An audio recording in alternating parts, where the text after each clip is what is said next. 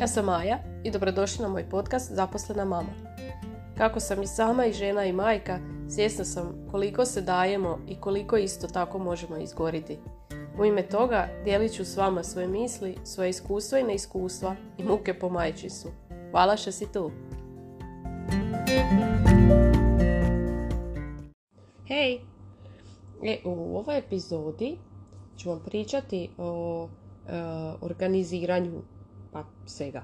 E, kako ja to radim, jer e, baš e, Milica, eto, zbog koje isto vas ovaj podcast mi je dala ideju da pričam u, o tome kako se organiziram, eto, kao mama koja radi dnevne i noćne smjene i sad sam, eto, uspjela ugurati te treninge i ono, ne znam, nikako nisam, nekako nisam htjela pričati o tome, mislim, ko sad želi slušat kako ja šta radim, organiziram i to sve podijelim ja na Instagramu ono nešto kad skontam da bi možda nekom bio koristan savjet i to, ali ono eto kao objava sam mislila možda je dosta pa evo možda i u ovom obliku nekom nešto pomogne.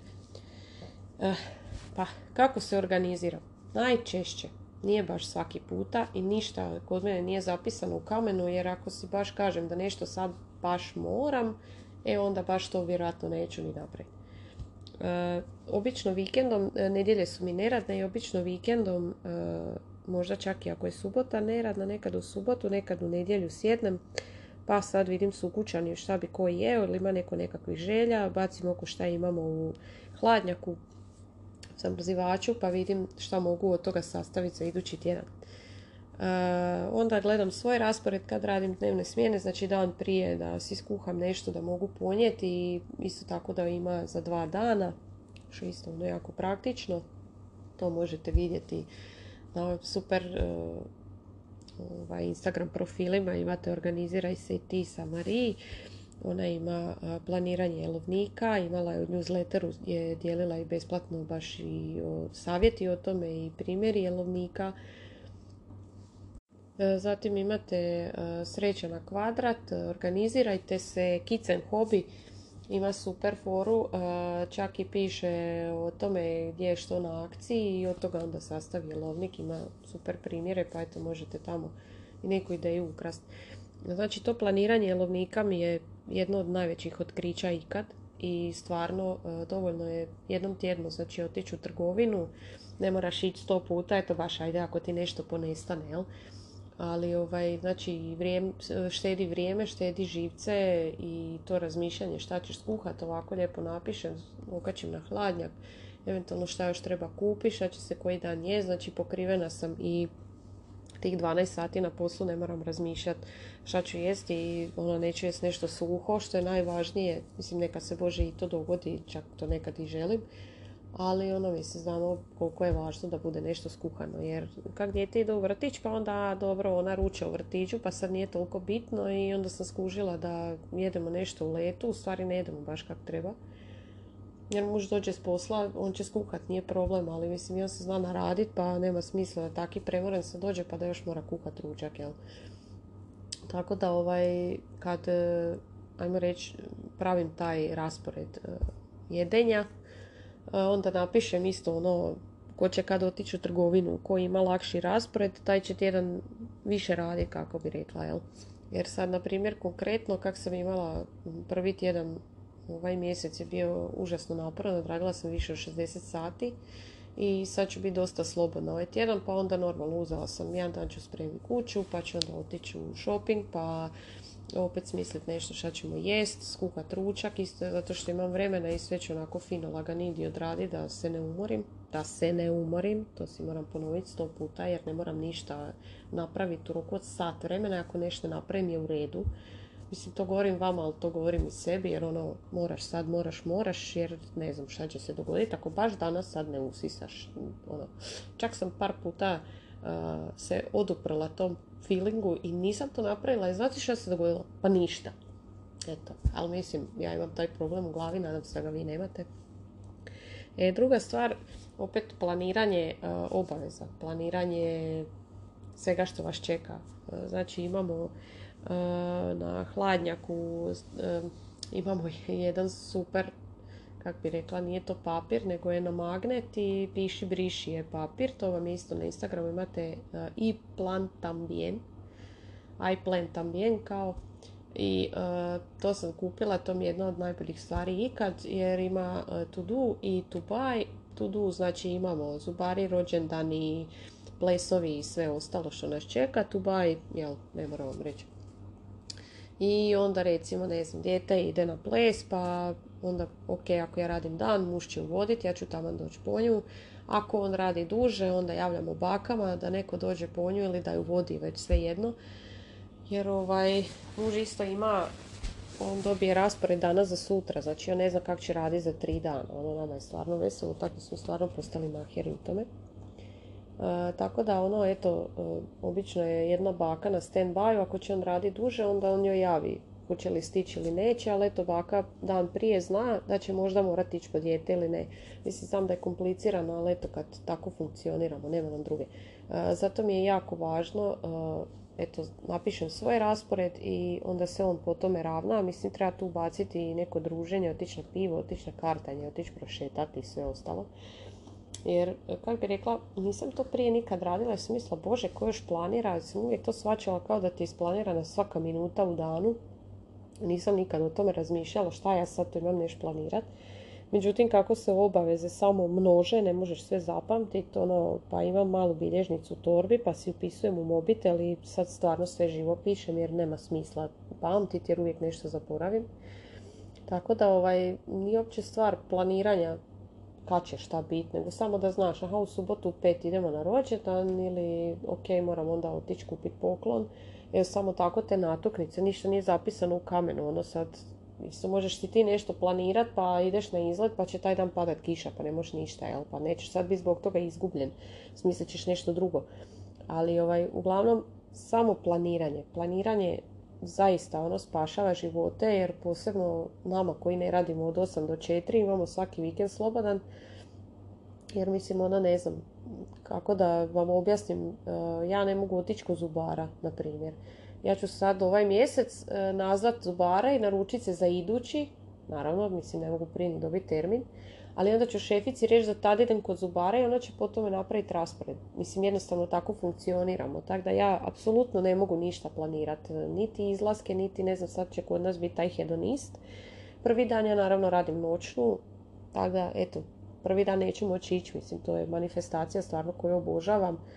Ovaj, I to možete, ako je neko je blizu ili planira dolaziti u Slavoniju, sad je pravo vrijeme, hedonist vam je 30.9. i 1.10. i nadam se da vrijeme neće ubiti sve jer mislim stvarno će biti, to bude pre, pre, prekrasno, mislim to je baš onak najljepši događaj po meni u Osijeku.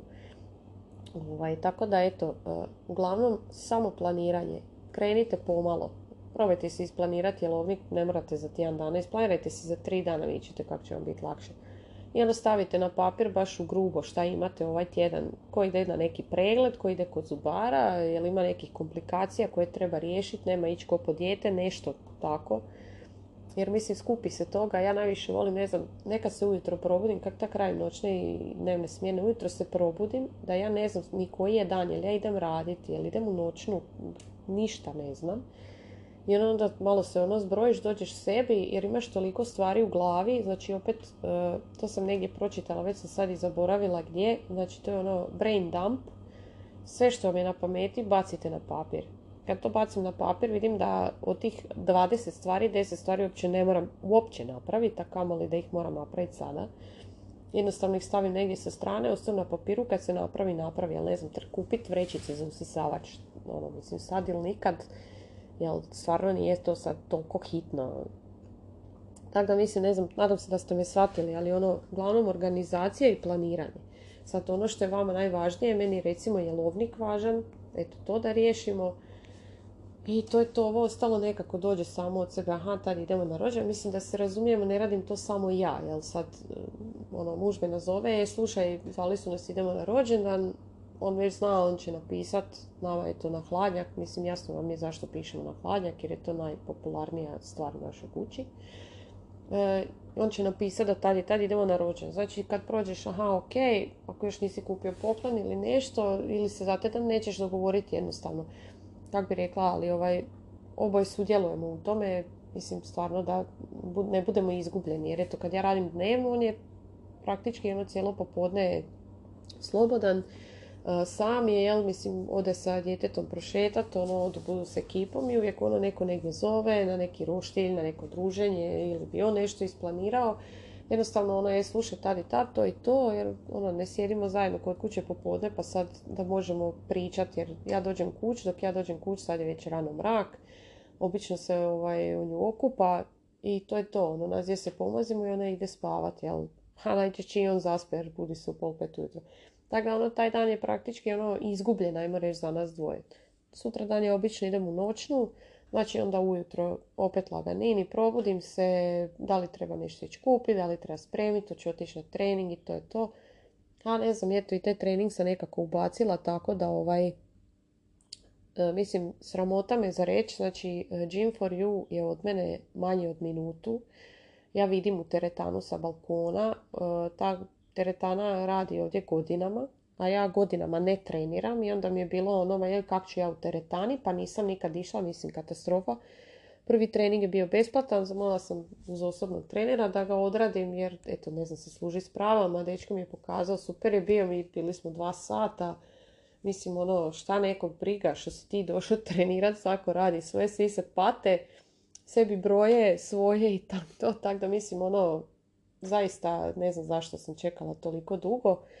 I jer, mislim, ja sam jako voljela ići trenirati, jako volim pilates i reformer. I tu u Osijeku imamo stvarno ovaj, kvalitetne žene koje to rade, ali to vam je ono, ne znam, utrkom i četvrtkom bubniću u sedam, jel? I na dva mjesta sam išla i stvarno ne znam koja je žena bila fleksibilnija i nadoknađivala, sve meni je zaista već i mijenjalo mi se radno vrijeme. sam radila prve smjene, druge smjene, dnevne, noćne i toliko su mi izlazili u susret, ali jednostavno dođe do tog zasićenja da više ne mogu pratiti kad ću ići ujutro, kad popodne. A, mislim, i, i njih zezam, ali one moraju mijenjati svoj raspored. I katastrofa jednostavno ono nemoguće isplanirati tako. I onda sam odlučila prestati, jer mislim nije više stvarno ni bilo opcije. Više nisam mogla ići ni ujutro ni popodne.